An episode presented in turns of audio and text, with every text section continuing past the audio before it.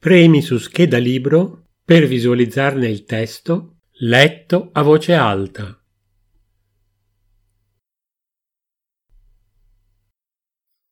Roveda Anselmo e vallo a spiegare a Nino. Emozioni, Media Colombo, romanzi di formazione, società, storie di ragazzi e ragazze da otto anni.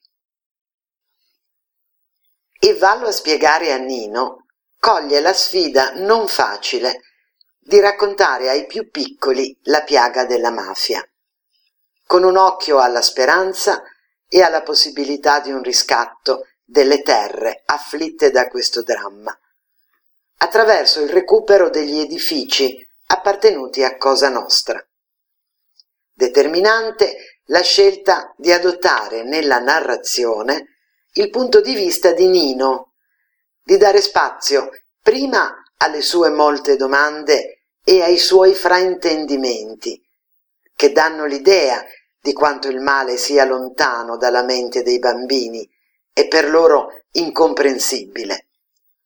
Così come strategici sono gli interventi dei familiari del bambino, che riflettono la paura, soprattutto da parte della madre, ma anche la voglia di dire basta nelle parole della sorella.